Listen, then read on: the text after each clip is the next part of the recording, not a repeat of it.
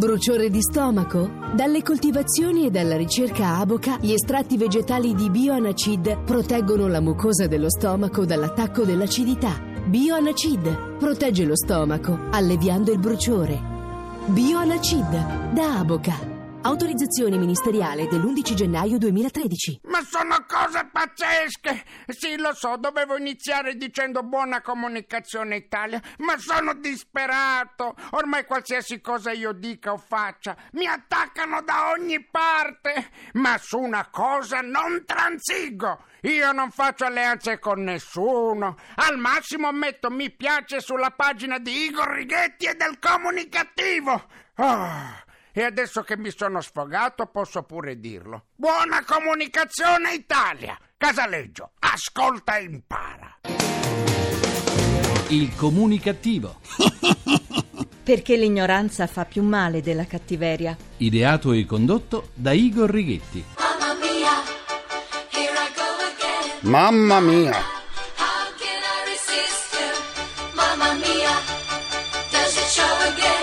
Grazie a Beppe Grillo per la sua presentazione. Grillo scaturito dalle corde vocali aliene dell'attore e imitatore Gennaro Calabrese. Ecco, Grillo, lo stiamo sentendo. Buona comunicazione Italia comunicativa dal vostro comunicativo di fiducia Igor Righetti. Bentornati alla nostra terapia radiofonica di gruppo Fuori dal Coro numero 2108 col 108 con l'otto undicesimo anno di programmazione. Cominciamo la terapia di oggi. Durante un convegno di studi sulla lingua italiana è stata molto dibattuta la decisione del Politecnico Ambrosiano di adottare l'inglese per le lauree magistrali e i corsi di dottorato a partire dal 2014.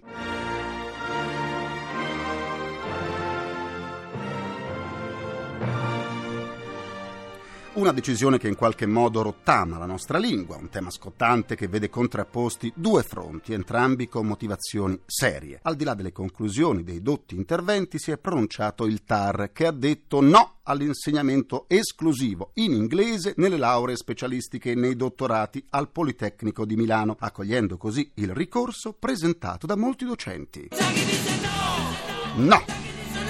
Ha detto no, il TAR ha detto no. Il tutto nasce dalla corretta constatazione che senza una buona conoscenza della lingua inglese molte strade non possono essere percorse. L'obiettivo annunciato dal rettore Giovanni Azzone era quello di rendere l'Ateneo e i suoi studenti sempre più internazionali. A parere dei docenti, invece, doveva essere difeso il primato della lingua italiana, così come è sancito dalla Costituzione. Lo scontro di opinioni su questo importante argomento ha un precedente nel 2012, quando in una conferenza stampa con il ministro Francesco Profumo Voglio il tuo profumo. Gianna, su! Il rettore annunciò l'intenzione di adottare l'inglese. Lo stop allora arrivò dall'Accademia della Crusca. I cultori della nostra lingua, attraverso alcuni esperti come Gianluigi Beccaria, asseriscono che la lingua italiana, se esclusa dall'insegnamento delle materie tecniche, si troverebbe mutilata in pochi decenni dalla mancanza di parole per trasmettere il sapere scientifico. E viene portato l'esempio dell'Università Bocconi, sempre di Milano, dove i corsi di laurea magistrale sono impartiti in italiano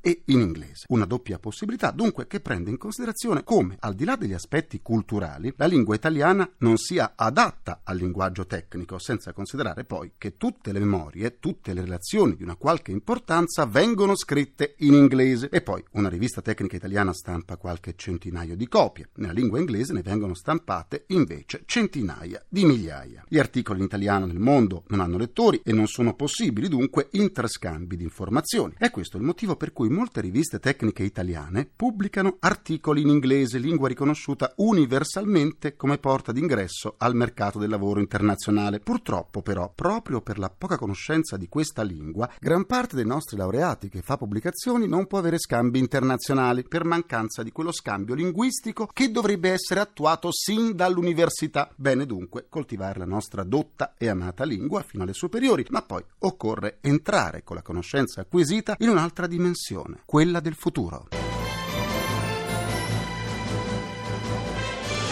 E futuro sia. Ora è il momento della nostra pubblicità a sociale.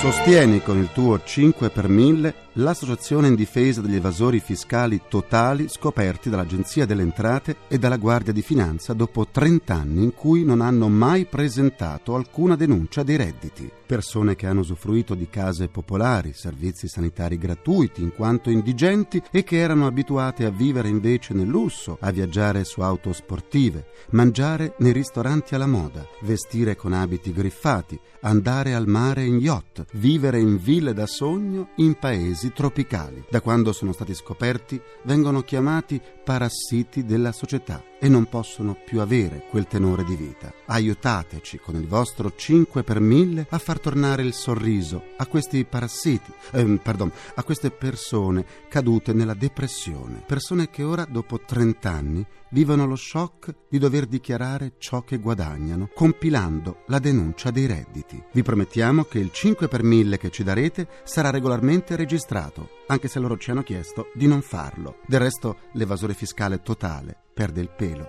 ma non il vizio. Questo sottofondo musicale è talmente triste che, che mi ha commosso. Ecco, non posso non dare il mio 5 per 1000 a questa associazione, indubbiamente sì. Il mio avatar Igor chiede ora la linea per il suo grrrr. GRC, giornale radio comunicativo. La NBC ha rivelato che l'attrice americana Shannon Richardson sarebbe stata arrestata per aver inviato alcune lettere contaminate da veleno al presidente degli Stati Uniti Obama, al sindaco di New York Bloomberg e a un attivista impegnato nella lotta contro le armi da fuoco. È o non è il caso di dire che non convenga mai prendere Shannon Richardson alla lettera? Proprio il caso di dirlo. Anche per quest'anno è uscita la guida blu di Legambiente che assegna le vele ai comuni migliori fino a un massimo di 5. L'assegnazione delle vele avviene valutando il turismo di qualità e il rispetto per l'ambiente. Per questa volta il Tirreno è il mare più blu d'Italia. Chissà se sarà vero che la scelta sia stata condizionata da avvistamenti di puffi marini.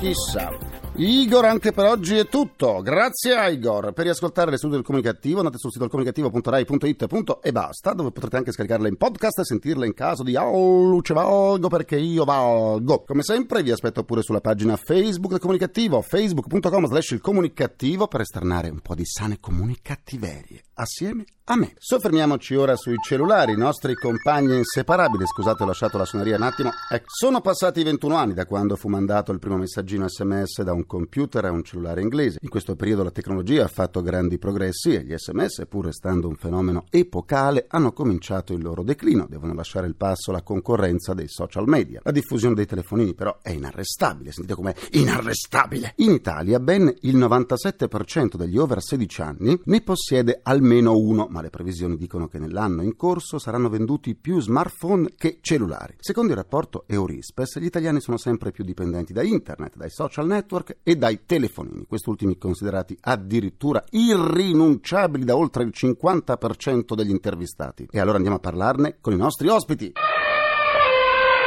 Do la buona comunicazione al direttore commerciale e marketing di un noto colosso mondiale produttore di telefoni cellulari, Carlo Carollo. Buona comunicazione a te Igor e agli ascoltatori. Carlo, a 40 anni dalla prima telefonata, com'è cambiato il mondo della telefonia mobile? Si è veramente trasformato perché dai cambiamenti che abbiamo avuto sotto gli occhi fino ai scorsi anni ce n'è stato un ultimo che è ancora in corso, che è il passaggio dai cosiddetti telefonini a quelli che vengono invece più propriamente chiamati smartphone, che sta cambiando radicalmente la maniera con cui le persone utilizzano questi strumenti nella loro vita quotidiana. Tablet, cellulari e risorse tecnologiche in genere fanno bene alle aziende, aiutano il loro sviluppo. Eh, lo aiutano senz'altro perché in un panorama economico che sicuramente è abbastanza difficile, la congiuntura italiana non si distacca affatto, rappresentano dei prodotti che riescono ancora a diciamo, spingere i consumatori all'acquisto, coniugando secondo me degli aspetti prettamente funzionali, quindi il fatto che realmente semplifichino la loro vita o aggiungano qualcosa alle loro giornate, anche a degli aspetti emotivi, nel senso che gli smartphone, i tablet sono oggi dei veri e propri compagni di vita,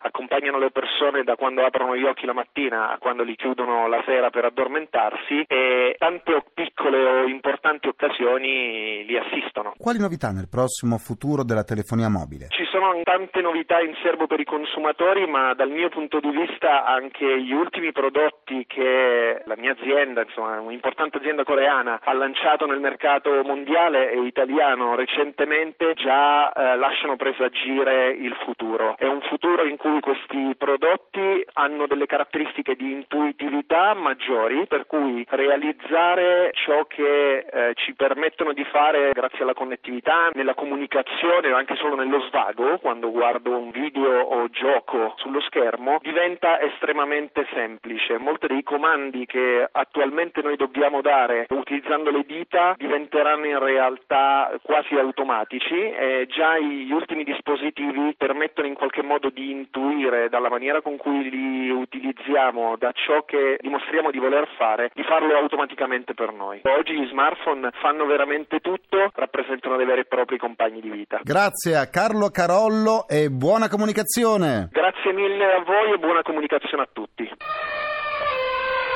La nostra mascotte precario con il suo barrito annuncia l'ingresso dello psichiatra e psicoterapeuta Alessandro Meluzzi. Buona comunicazione e bentornato. Buona comunicazione Igor, buona comunicazione a tutti voi. Secondo il rapporto Eurispes, gli italiani si consolano delle difficoltà economiche attraverso l'uso del cellulare. Quali processi consolatori vengono attivati mandando o ricevendo sms o parlando al telefonino? Intanto il cellulare è diventato una sorta di protesi da comunicazione. Oserei dire che fa parte nel mondo del ciberspazio, della noosfera, di una sorta di prolungamento della nostra coscienza senza il quale noi ci sentiamo deficitari di qualcosa. Tutti noi abbiamo sperimentato la percezione angosciosa di avere dimenticato un giorno il cellulare e di sentirci completamente deafferentati, ma non solo, anche colpevolizzati per questo. E tutti coloro che ci hanno cercato diranno perché ti ho cercato e non ti ho trovato, perché avevi il cellulare staccato, perché il cellulare suonava e non rispondevi. Quindi oramai in questa dimensione virtuale della presenza e assenza permanente, della continua messa in relazione col mondo, noi tocchiamo con mano che cosa vuol dire un esserci in rete permanente attraverso un prolungamento del nostro corpo, che alla fine diventa anch'esso una fonte di dipendenza in qualche modo. Tablet e cellulare possono creare dipendenza, specie tra i bambini? Sicuramente sì, anche perché diventano ad un certo punto una sorta di mondo parallelo virtuale, un mondo parallelo virtuale che tra l'altro ha anche delle conseguenze non piccole. Un grande filosofo epistemologo che si chiama Michel Serre ha scritto proprio in questi giorni in Francia che siamo passati dal ritratto di San Dionigi, martire vescovo di Parigi che teneva la testa sotto il braccio dove è stato decapitato nella persecuzione di Diocleziano ad un mondo in cui i bambini e gli adulti si tengono sotto braccio la testa che è diventato il tablet. Quindi la testa sotto il braccio, il tablet sotto il braccio, come una dimensione in cui ciò che conta davvero non è più sopra le nostre spalle ma è nelle nostre mani e quindi alla fine questo finisce col determinare delle dipendenze anche funzionali. Quali sono gli aspetti patologici che la rivoluzione informatica del web apporta nel mondo delle nuove generazioni, i cosiddetti nativi digitali? Sono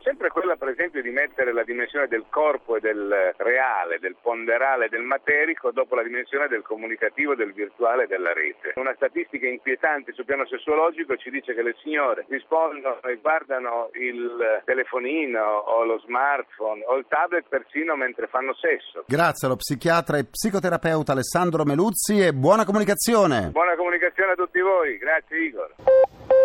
Non occupatemi il telefono, dal mio amore dovrò sapere se vuole ancora. Ecco, non occupatemi il telefono, mi raccomando. eh. Concludo anche questa seduta con il mio pensiero comunicativo.